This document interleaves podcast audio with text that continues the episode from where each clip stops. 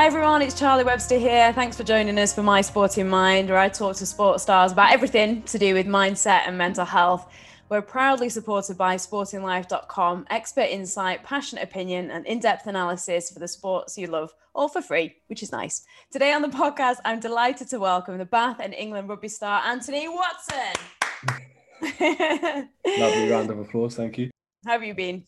Yeah, all good. No, no problems. We're lucky that we're able to play and train and stuff like usual. So, you know, not too much is, is different for us. Obviously, not having fans and stuff is a bit strange still. But apart from that, you know, we've been cracking on pretty much as, as normal. So it's not been too different.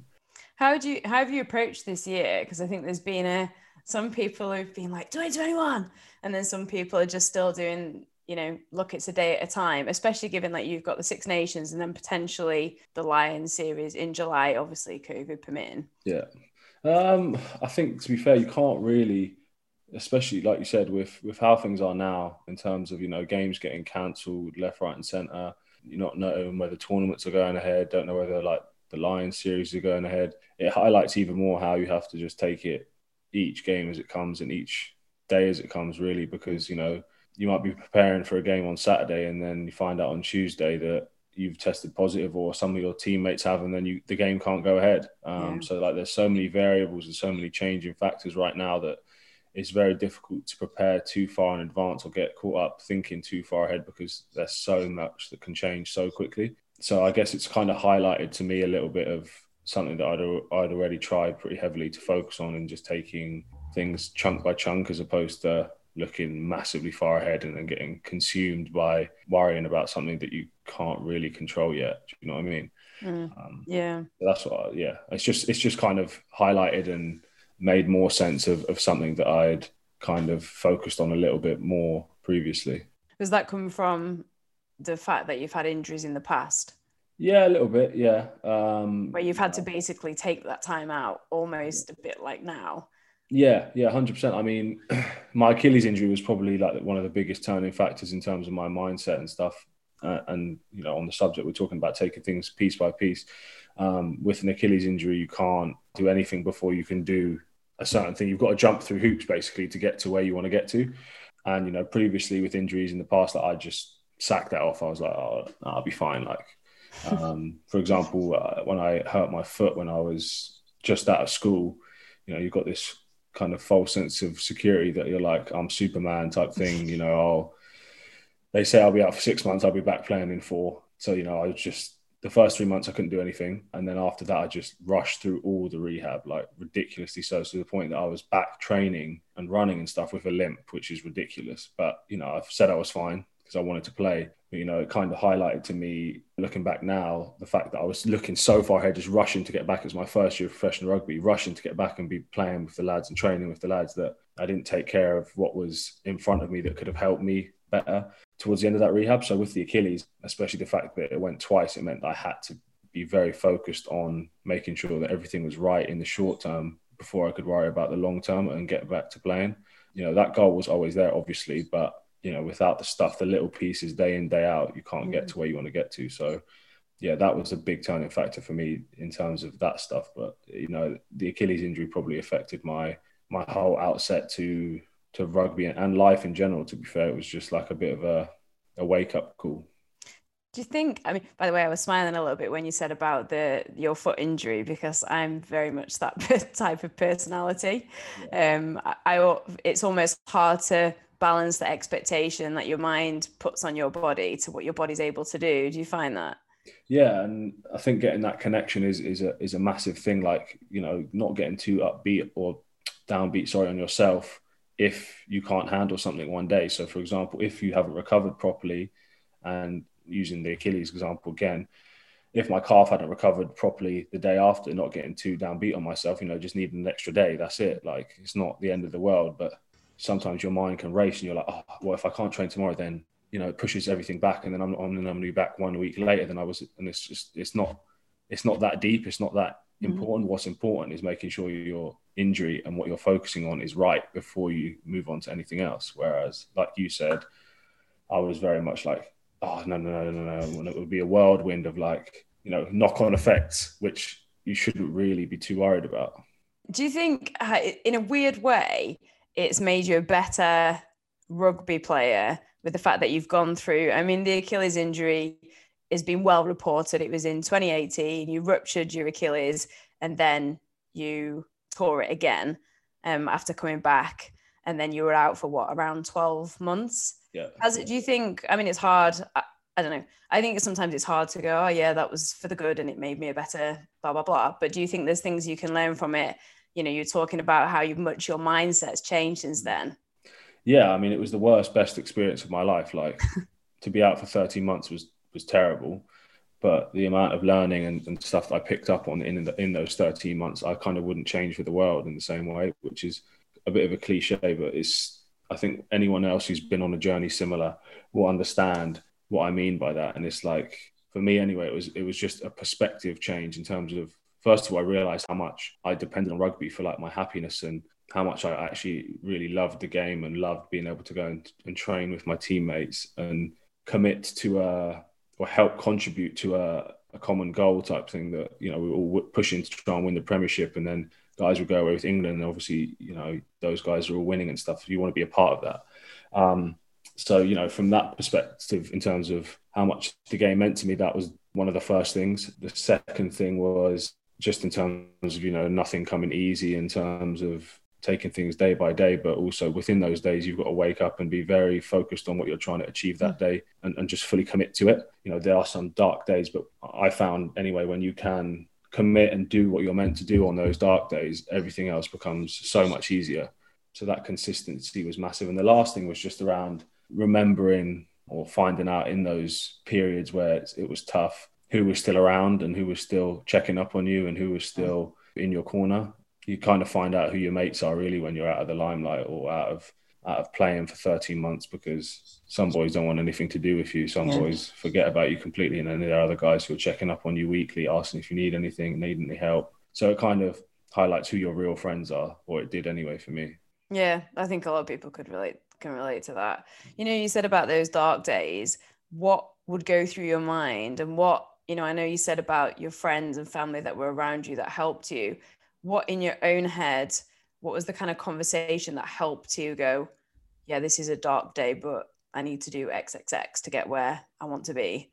Yeah, it was, uh, it was actually it was actually a conversation with my old man. Like I remember basically had a like a tough day of rehab where I thought I was progressing really well, but then the way in which I was actually achieving what I was achieving was incorrect, if that makes sense. So that kind of set me back, and I was like, oh my god, like I can't actually do what I thought I'd been doing for this long. So I'm, I'm back basically another six weeks, and I just remember like it was on a, one of those Smith machines, and I was just sat there, and I was like, I just got to go home now because like I can't sit here like I'm my mind is racing. I'm thinking, Jesus, I'm not going to be able to play rugby again. What happens if I can't play rugby again? What am I going to do? Um, this, that, and the other. Then I got in my car and I drove home and I actually had to pull over um, and just like kind of compose myself a little bit. Um, and anyway, after that, I just called my old man. I was like to him, mate, I don't know if I can do this much longer. Like my my head's going. Like yeah. I'm not progressing how I thought I would. This is the second time my Achilles is ruptured again. What happens if it goes again? He was like, mate, do you want to play rugby again? I was like, obviously. Like, what kind of stupid question? then you know you've got to commit to it and just keep going. And I was like, I mean, like, I was distraught at the time, and he put it so black and white for me. It was like Jesus, yeah, like not a slap in the face, but it was like a, you know when you splash yourself in the face with water and you just reset. Yeah. It was like that. I was just reset and I was ready to go again. Um, which is so weird from such a basic comment, mm. but I think just the fact who it came from, it being my old man and, and him being straight talking and stuff, and that kind of is what meant more than the message itself, I guess so yeah, that was that was the the conversation that really put me back on on the right path. And you know, I don't want to say like I was I wasn't depressed at all or anything like that. I had probably three or four dark days in the 13 month period where I had Achilles rupture, another Achilles rupture, and I tore my quad. Mm-hmm. So like, you know, I think three days out of what would that be like 380 odd is pretty good going. Um, so. But it kind of almost made you question just for that second question, like, oh my god, whether I am I going to be able to be or do what I want to do? Exactly. Yeah. Yeah. Um, yeah. No, that was the conversation that really just kind of brought it all back to reality and made me get back to what I was doing and, and trying to be consistent again. You said that it made you realize how much you love rugby. Do you think it's also taught you that there's is it made you think oh i need other things as well because i can't pin everything on rugby or is it made you I don't, more focused on rugby does that make uh, sense yeah yeah yeah no, i think completely. it's the reason why i ask you is because i've had so many different conversations with sports people who've all said you know that sometimes it's almost meant too much that when there's a bad time like an injury or say a result hasn't gone their way that they then find it difficult to cope because everything hangs on that. Yeah, yeah, no, I can understand that. Um, I don't know. I, I did do some stuff whilst I was injured that helped in terms of like I did a degree and stuff. Um, I did a degree and stuff. well, I started it. I just okay, what degree did you do? um, I did a degree in leadership and management at Northumberland. Oh, nice. Um, but... you made the most of your time then. no, I'll, I'll, be honest. Actually, I started. A, someone told me to start a master's first, so I started a master's first, and it was terrible. I hadn't done any education for since school. So what's that like? Must have been seven, seven odd years. Yeah, and I tried to go straight into a master's, and I was sat there, and I was and then I realized that there was like exams and all this stuff. I was like, oh my, there's no way. I was like writing pages and pages of notes. And I was like, there's no chance I can do this. Let me go one stage back. So I did undergraduate first. Um, yeah, that, that's uh, kind of the normal way around. yeah, exactly. Um, should, probably should have listened to some advice that I was given. But yeah, no, that, that definitely helped to be fair. But I don't know. I don't know. I feel like the results thing I can probably explain a little bit better, but just in terms of, yeah, it can it can become very if you care too much, it can be become very easy to become bogged down in a bad result or a bad performance or something. But for me, anyway, the last year, those kind of experiences have helped me loads in terms of trying to make them into something positive. So, you know, if you play really badly, trying to take out of the game what was positive in terms of like now I've got an opportunity and I, I've been exposed in an area where I know I need to get better. And now I can show people how much I care by them seeing how hard I'm going to work at being better in that area. Do you see what I'm saying? So I think, yeah, you can definitely get too bogged down in caring too much, but I also think that it's, it's very important for me personally, anyway, to, to care as much as I do about my sport, because at least when I'm done with rugby, I, I can I can be happy knowing that I gave absolutely everything to it. I think it takes so much strength as well. And you were saying you'd have been exposed in an area where it's almost like you're a sponge and you're going to learn from that to make yourself better. Whereas some people almost can't deal with what's a positive criticism. Mm. You think? Yeah, yeah. I, it's you see it across the board really in rugby. There's all kinds of varying personalities, and there's no right or wrong way. To be fair, everyone's got their own way of dealing with stuff like that. But I just that's how I respond to it, and I, and it's helped me a lot in terms of feeling terrible for Saturday and Sunday after the game. But then when Monday comes around, or Tuesday comes around, at least I'm committed then to making sure that I don't feel like I did on Saturday, Sunday again. Yeah. Um, so my whole focus will be for the next week is to keep that in the back of my mind. I don't want to feel like that again. So I'm going to make sure that everything I do Monday to Friday is to stop me feeling like that again. And that helps me. It might not help other people because, you know, on the flip side, I completely understand that it might, you know, get people bogged down in worry and stuff, but it's something that's definitely helped me. I read something that you said. You said I love people doubting me. Um, why? and that it helps spur you on. And and again, I think that's something I can relate to. Yeah. I've been that way since I was pretty young. Whenever my dad or my brother said I couldn't do something, it was like lovely. Like now I'm gonna have to try. Let me show you. Yeah. I'm gonna do everything within my power to prove you wrong. So I don't know. That's always kind of you know been there for me in terms of trying to prove people wrong. Um, I can't really explain any more than that to be honest do you have do you have like full kind of um, confidence in in yourself in your own ability? Uh, no, not all the time. No, there's definitely times where you know you have to take a, a back step and yeah, I think everyone goes through a bit of self doubt. You know, mm. it would be inhumane, I think, to not have that. Um, yeah, I agree. It's just controlling that. And and I worked with a sports psychologist called Don McPherson who helped me so much. Like in the early days of my career, the self doubt would be awful. Like I was so nervous before games, I didn't want to play. And, you know, he helped me so much in terms of putting a lot of reliance on my training week and that giving me the confidence to go into the weekend, but also realizing that, you know, this is what I love doing. So why was I going to let this this voice in the back of my head, which is just like which he puts it as you know like the monkey type thing. Um, how are you going to let that affect your performance and affect your feelings as much as you are to the point where you're not enjoying the thing that you love the most? Mm. So having him um, and working with him changed that whole feeling I had towards games and feeling nervous or, or that self doubt that you talk about. But it's you know it still comes back here and there, and you still get it, of course. Um, but it's just about managing that and controlling it as best as you can, and realizing what it is and what what it's there for and what it's doing to kind of protect you. If that makes sense. Yeah, it does completely. I think that's it's normal that it's there sometimes, and I think it's such a good way of putting it where it comes in sometimes to try and protect you from getting hurt, right? But actually, yeah. at the same time, it can limit your potential. Yeah, hundred percent. Um, I was reading about Don McPherson, right, mind coach, and you were yeah. talking about the monkey. Can you talk us through a bit about that concept? Yeah, it was similar to what I was saying um, in terms of you know that voice in the back of your head. So I know some people put it as you know like the devil and the angel type thing, but that's very different. The chimp is kind of just like, or the monkey is kind of like your subconscious mind is there to kind of protect you, like we were saying just there. So you know, like let's just use the example of um, a goal kicker in rugby. So they're going to line up a kick and then they're thinking, oh, what if I what if I miss this kick? What's going to happen? And then you go, like I said, into that that spiral of thinking of all these consequences, and that's kind of the monkey working to kind of protect you or think of the consequences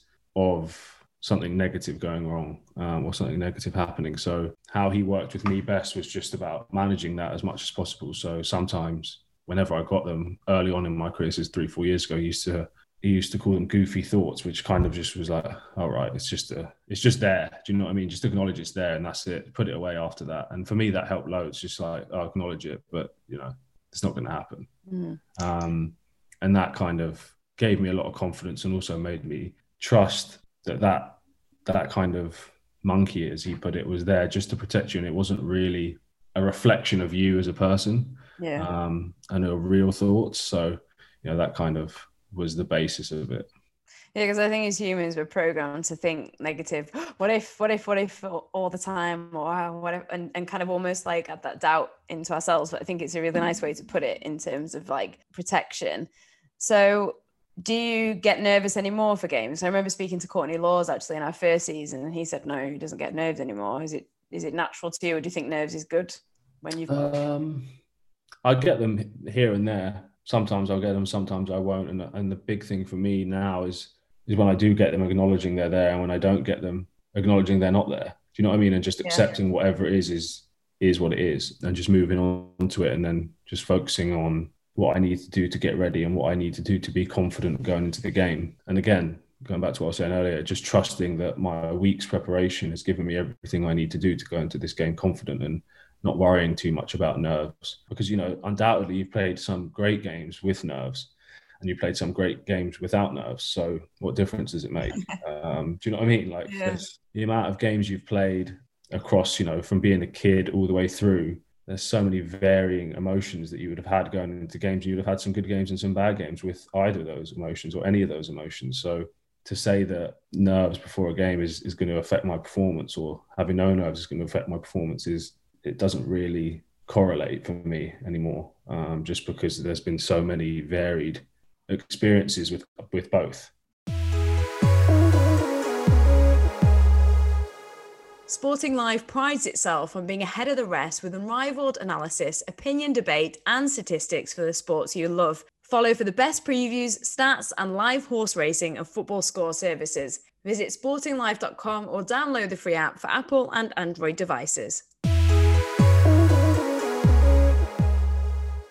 How much does the mind come into play in rugby? Because we see the tough, resilient physicality side, but not always the mental side. I think it's huge. I think it's probably the most underappreciated asset for any sportsman across the board. Um, not just how they respond to setbacks or stuff like that, but also how they prepare for games. And that's another area that I focused heavily on with Don was, you know, he makes these MP3s for some of his athletes, there's kind of like a guided meditation thing that we do before games that allows us to feel a lot more confident and relaxed prior to a game. And yeah, that, that's that's a massive thing for me. Um, it's helped loads. But in terms of you know the resilience and stuff like that, I think it obviously plays a massive part. There's no two ways about it. But for me, that the area that is most underappreciated is is using mental skills to to assist performance, but also preparation for performance. Yeah, is that something you learned from the World Cup in 2019 as well? Is it something you applied to that because that's such a big stage for you to be on and the limelight? It was yeah. What do you mean? I remember watching it and everybody was talking about it. What do you mean the nerves and stuff like that? Is that what you mean? Sorry? Yeah, just in how you applied your mind to that. Yeah, I mean, yeah, the whole week of the World Cup, I was my mindset was very focused on you know this is what I prepared my whole life for. So there's no way that I was going to go into that game feeling that I was underprepared, I was undercooked, or thinking, what if this, what if that. I was very focused on get my preparation right Monday to Friday, going to the game, having prepared well, and trusting that you've prepared well not just this week actually, but for your whole life really, um, mm. and just go out there and enjoy it. Like this is what you've wanted to do since you were a kid, and now you've got the opportunity. So you've just got to go out there and and, and throw your best foot forward at it, um, or put your best foot forward. So that's what I tried to do. Unfortunately, you know, the way the game was, it was a terrible experience. but um, but you know, again, um, you've got to learn from it. And what I learned from that was that finals are a completely different game to semi-finals, and you know, you can you can never leave anything out there in a final. Um, I think I've been to I've been to like four or five finals uh, and I hadn't won any, so it kind of again highlighted to me the importance of of winning, and that's why I've been very focused on trying to win something with Bath this year and last yeah. year and fallen short. But you know, it's my commitment to trying to do that has remained the same. How did you pick yourself up after after Japan? Because I remember speaking to George Ford and Ben Youngs probably about two or three months after, and obviously it came up in topic of conversation because it had to, uh, which I felt really bad about actually. And they said that they did find they found it hard going back to club rugby after such a high and then such a low. Yeah, I think to be fair, I think after the World Cup, I came back in first game back for Bath. I got injured, so so then I was out for three weeks um, or four weeks. Did that uh, make it worse because you had to mull over what happened? No, I was pretty. I don't think I'll ever get over the final because it was such a, an unbelievable opportunity for us that we failed to do um, or failed to achieve. You know, our our goal that we set out to do was was failed. So, you know, for me, it's not something that I'll ever get over. But I've said I'll use it as much as I can as as an advantage and try and get the understandings from that experience as much as I can. So, like I said, in terms of finals rugby, in terms of making the most of all those opportunities you get, the importance of winning at that type of stuff has, has all stemmed from that final or been enhanced from that final. So it's definitely helped me as much as again it was similar to the Achilles. It was the best worst experience. I think that's what I'm going to take from this from chatting to you. I, I, but I think so many people can relate to those things, you know, no matter whether you're a professional sports person or not. There's so many times in everybody's life, I think, where you're like, that was horrific, but it changed me or I learned from it. And then you can see hopefully where it moved you in life. Do, do you look, um, it's a while away, but do you look ahead to the well, the next World Cup 2023? Is it something that's in your mind or the back of your mind? Um, I wouldn't say it's at the back of my mind. You know, whenever you, you end up talking about a World Cup, you know, you think about hopefully or potentially getting another opportunity to you know, win it. So it's definitely there. I wouldn't say it's something that you th- I think about regularly, but you know, I would love to have another crack at, at winning a World Cup with England because, like I said, after falling at the final hurdle, it, it hurts. Um, so I would love to be able to do one better, but it's a long way away. And if you don't focus on playing well for Bath every week and and trying to win something with Bath, then you're not going to get the other few bits that you want. And then you've got to play well. You've got to pick for England. You've got to play well for England. You've got to play consistently well for England you know you've got to do that for what another three years. So you know those are the you've got to take it little by little. Otherwise, it gets like we've said the whole conversation. It, you can turn it into a whirlwind, and then you're lost again. Yeah, it's a bit like what you're saying with your injuries. You know, what, whatever your goal is, you've got to break that down, and whatever that goal is, break that one down. So it's yeah. bit by bit. Who do you say has been like your mo- the most inspiration on you, or somebody that's guided you in terms of your career? Um, Don McPherson is definitely one, obviously, because yeah. of, of you know how much he changed my outlook and mindset in, in relation to rugby. Um, you know, I've been lucky enough to work with some coaches for like a, quite a lengthy period. Um, so a guy at the club at Bath at the moment called Neal Hatley was my coach when I was first in the academy at London Irish. I was 14, and I've worked with him pretty much every year, give or take one or two, up till now. So he's definitely been someone that's that's always been in my corner and always willing to help me um, George's dad actually was another massive one. Mike Ford was was massive for me when I first joined Bath. Helped me so much in terms of he gave me so much confidence to play. Every time, he, and this is when I was struggling with nerves. Every time I was playing, he used to come up to me and say, "I'd pay twenty pounds to come watch you play today." and every time I just burst out laughing, and you know, just that little bit of laughter just breaks it breaks down a little bit of that nervous energy you've got. So he helped me a lot. But I'd say that you know, the most. I was gonna say you were so young when you you started. Yeah, yeah. I mean, I was yeah, 19. I was at I was at Bath, and like I said, my nerves were through the roof. So having both Neal Hatley and Mike Ford there um, helping me was huge. But the most inspirational and like the most the person I rely on the most um, is probably my old man. Just he's probably inspired me the most to this day, and he's who I aspire to be most me. I aspire to be most like. So you know, I'd probably say him. It sounds like you've got an amazing relationship. What what did he say anything to you after the World Cup final? nah, not that one. text message or a phone saying, "Look, look, son." if you want to play rugby, get on with it. Crack on. You've got to get back on the horse. Um, no, he didn't. To be fair, I think he was he was just as gutted as um, as everyone else was. I don't think there was anything he could have said in that moment in time really that would have changed much but it's just it's more seeing how he goes about how he works and how he does things and how he is with people really that um, makes me want to emulate him more than anything else so i guess that's why he's my biggest inspiration and how much of an influence has eddie, eddie jones had on you yeah he's been massive as well he's give he gives me a lot of a lot of confidence to play as well um, he always says to me to go out there just and enjoy myself and do what i do and that helps massively. Um, you know, in terms of international rugby, there's so many nuances to it. When it's broken down as simply as he can do it for you, it, it makes all the difference. And like I said, he gives me that confidence, so that helps. I was going to ask you as well, what role do you play in the changing room? Um, I try and just be myself. Um, and to be honest with you, a lot of the time now it's it's being very happy and, and jokey and laughy. Eddie, going back to him, he always makes a joke at me before a game, I don't know what he says sometimes. he says some random stuff. it makes me laugh, and we always end up having you know a bit of a chuckle before the game. Like uh, what? Can you remember anything? Not like the I'll pay to watch you play. no, it wasn't like that. Um, like...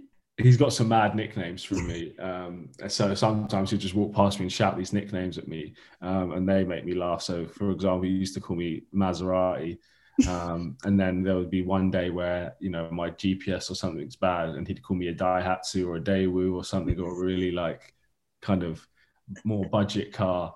Um, so he kind of just mixes that up. He's just right. Sometimes he's called me a tractor. Um, he's just funny. Maserati to a tractor. Sorry. From a Maserati yeah. to a tractor. In the space of days or sometimes hours. Um, but he's just hilarious. Like he cracks me up, and like I said, that helps me before kickoff. Um, but I'm always listening to my music as well, like up until literally before the captain gets everyone together for the last, you know, like 20 seconds. My headphones are on. Um, recently, without the fans and stuff, I've been warming up with my headphones on, mm. just because you know there's there's very little going on out there in terms of noise and stuff. So just get listening to my music helps me kind of just focusing on on what I'm trying to do. Um, it helps me kind of, I guess, get in the zone a little bit. You know, just get absorbed by the music, and next thing you know, it's everything's just flowing nicely. So that's why I do it. Yeah, I can imagine it's so important to have a laugh, like you were saying with Eddie before, because I think it just must calm everything down. But also, music's so powerful. Um, so finally, before I let you go, what piece of advice? I know we've talked a lot about breaking things into small pieces and about the kind of voice, the the monkey that we sometimes have. What's your piece of advice at the moment for listeners on anything you like, really, in terms of helping people get through, maybe? I don't know. It's hard for me to break something down away from sport because I would have said, you know, just have having complete faith in your preparation, but you can't really, you know, that's very rugby specific, isn't it?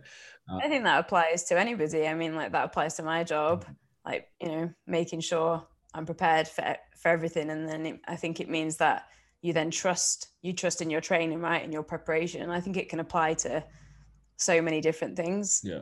That, that's what I would say. That alongside, you know, just making sure that you continue to enjoy it and, and love the thing that you're doing if you can, um, or try and find a way to, because you know everything else comes so much easier once you can do that. So I would say those two, if, if those work. yeah, I'll take them. I'll take them off. Thanks. cool. So preparation, have faith in it, and make sure you enjoy what you do. Yeah. I think two really important things. Thank you so much. It's been an absolute pleasure talking to you. Really enjoyed it. And we really appreciate your time. Don't forget, there are loads of other episodes to listen to, like Anthony's England teammate, Courtney Lawes, who we mentioned, and footballers such as Adam Lallana.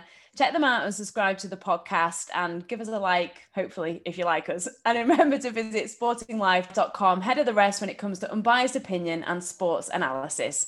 And please remember if you are really struggling, you can reach out to charities such as Mind and the Samaritans. The Samaritans are on 116123, and you can also email them as well confidentially. And also Sport in Mind.